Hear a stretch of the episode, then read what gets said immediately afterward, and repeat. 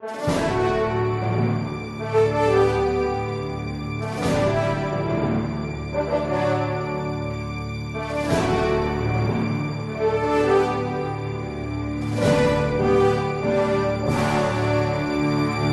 Resposta Católica de hoje, gostaríamos de responder à pergunta se é verdade que quem morre sem o batismo vai necessariamente para o inferno. A resposta é muito clara: não. Nós não podemos afirmar com toda certeza que uma pessoa que morre sem batismo vai para o inferno. Por quê? Porque existe a possibilidade do batismo de desejo.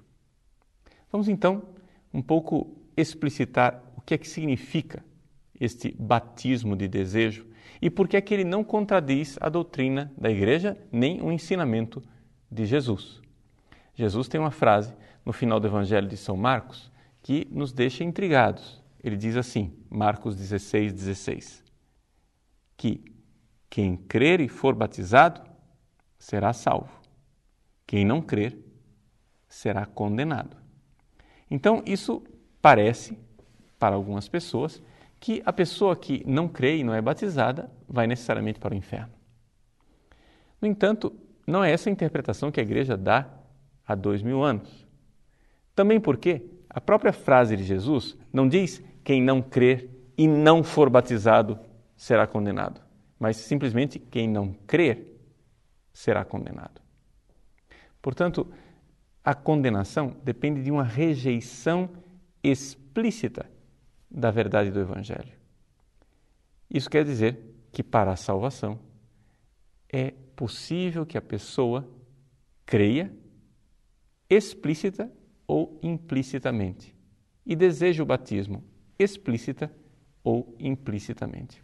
Vamos esclarecer esses conceitos de uma forma um pouco mais sistemática. Primeiro, um pouco de história.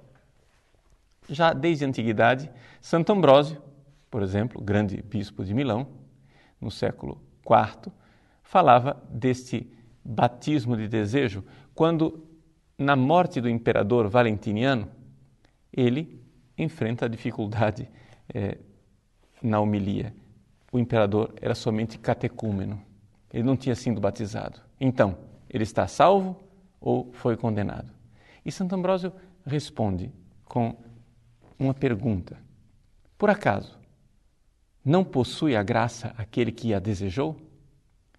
Não recebe aquele que por ela pediu?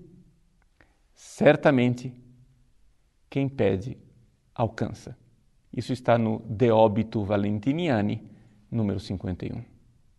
Também Santo Agostinho, contemporâneo de Santo Ambrósio, recordava os ensinamentos de São Cipriano de Cartago, um bispo africano como ele, que falava da realidade da salvação do bom ladrão.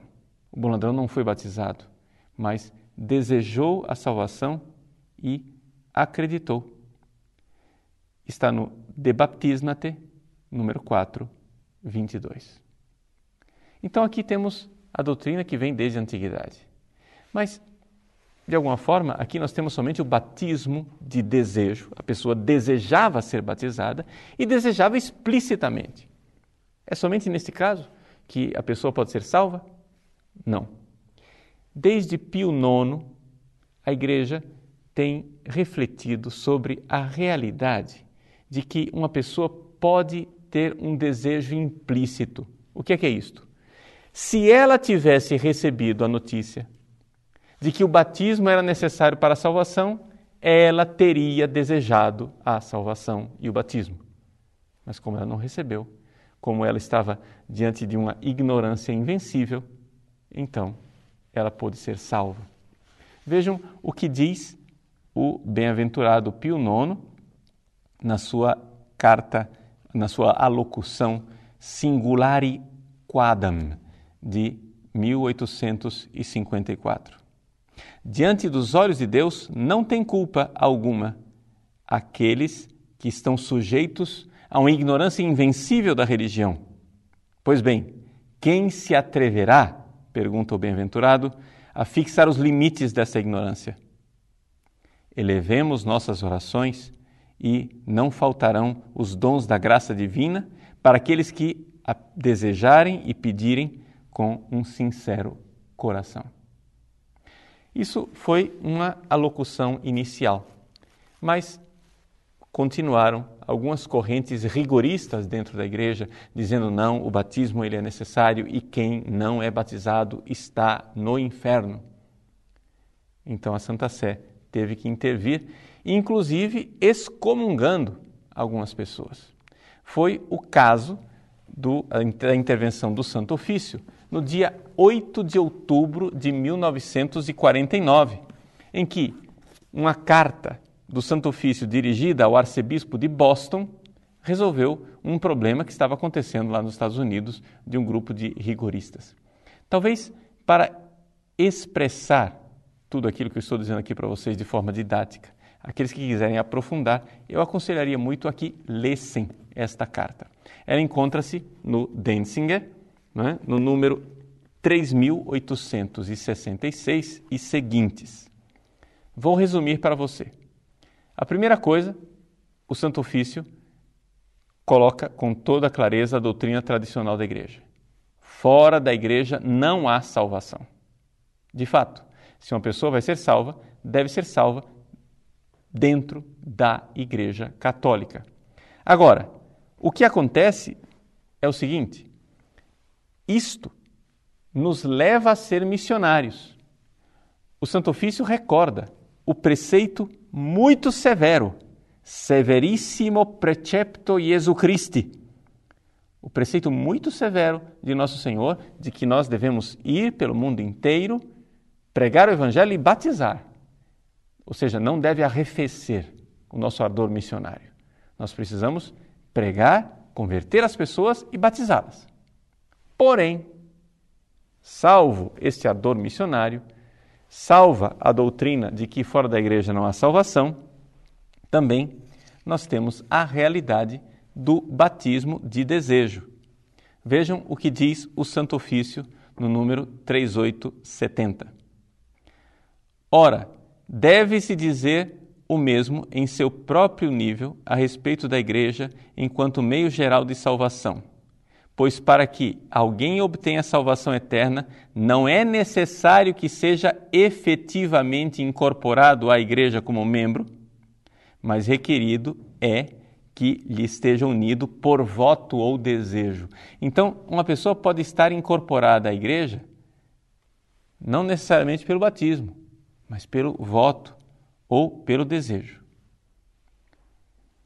Está claríssimo, aqui o Santo Ofício está confirmando aquela doutrina já exposta aqui por Santo Ambrósio e por Santo Agostinho. Mas é somente o catecúmeno, ou seja, aquele que desejou explicitamente o batismo, que de alguma forma está incorporado à igreja pelo desejo? Não. O Santo Ofício continua e diz assim: Todavia, não é sempre necessário que este voto seja explícito como é aquele dos catecúmenos. Mas quando o homem é vítima de ignorância invencível, Deus aceita também o voto implícito, chamado assim porque incluído na boa disposição da alma pela qual a pessoa quer conformar sua vontade à vontade de Deus. Ou seja, se a pessoa segue de boa consciência né, a Deus, se ele busca a Deus de boa consciência, então, de alguma forma, nós poderíamos dizer que ele está voltado para a igreja, mesmo sem saber, mesmo sem ter recebido notícia da igreja. Pois bem, se é assim, então está confirmado com a tradição da igreja a doutrina que nós temos no nosso catecismo da Igreja Católica, no número 1260. O 1260 faz uma referência a Gaudium et Spes, no número 22, que diz assim: Sendo que Cristo morreu por todos e que a vocação última do homem é realmente uma só, a saber, divina, devemos sustentar que o Espírito Santo oferece a todos, sob a forma que só Deus conhece, a possibilidade de se associarem ao mistério pascal, ou seja, o mistério da salvação. Todo homem que, desconhecendo o Evangelho de Cristo e a sua igreja, procura a verdade e pratica a vontade de Deus segundo o seu conhecimento, pode ser salvo pode-se supor que tais pessoas teriam desejado explicitamente o batismo se tivessem tido conhecimento da necessidade dele. Então, nós vemos aqui o batismo de desejo. Pois bem, uma outra citação do Catecismo da Igreja Católica é o número 848, que diz assim: Deus pode, por caminhos dele conhecidos, levar à fé todos os homens que, sem culpa, ignoram o Evangelho, pois sem a fé é impossível agradar-lhe. Mesmo assim, cabe à Igreja o dever e também o direito sagrado de evangelizar todos os homens. Vejam como o catecismo é bastante equilibrado. Ele diz: eles podem ser salvos, mas a Igreja tem o dever sagrado, aquele dever que o Santo Ofício chamava de dever severíssimo de evangelizar. Por isso, nós precisamos aqui ter esta posição moderada, que é a posição católica. Algumas pessoas é, pecam pelos dois extremos. Nós temos hoje dois extremos. O primeiro é dizer: não, todos vão ser salvos, imagine, Deus é amor, se Deus vai condenar alguém ao inferno. Nem pensar, o inferno está vazio, o inferno nem existe. Esse é um extremo. No outro extremo, nós temos os rigoristas que dizem: se a pessoa não for batizada, explicitamente, claramente, sacramentalmente, está no fogo do inferno. A posição católica, ela está entre esses dois extremos. É? O primeiro extremo, que abre as portas para todo mundo, faz com que a igreja agora não tenha mais que se preocupar com o mandato missionário. E o outro extremo, que fecha as portas, dizendo que só serão salvos que forem batizados e incorporados à Igreja Católica de forma explícita, faz com que nós eh, nos coloquemos diante de um rigorismo e um fechamento que não está no Evangelho e não está na prática de dois mil anos da Igreja. A Igreja, como mãe, reconhece que o caminho de salvação é a Igreja Católica, à qual as pessoas podem estar incorporadas pelo batismo ou pelo desejo, seja ele implícito, seja ele explícito. Esta é a resposta católica. Portanto, não sejamos aqui nem ecumenistas desvairados que colocam é, todas as igrejas e todas as religiões no mesmo nível, mas também não sejamos intransigentes, colocando limites ao poder e à misericórdia de Deus. Uma última coisa. Gostaria de recordar que a nós Deus deixou a obrigação de recorrermos ao sacramento. Isso quer dizer o seguinte: que o caminho dos sacramentos é obrigatório para nós, mas não é obrigatório para Deus. Se nós queremos ser salvos e recebemos a notícia de que precisamos do batismo, é nossa obrigação procurar o batismo. Então, seremos cobrados por isso. Só que esta lei que é feita para nós, da obrigação dos sacramentos, não é uma lei que obriga a Deus. Isso quer dizer que Deus pode usar outros caminhos de incorporar as pessoas nesse único corpo de Cristo, que é a Igreja Católica.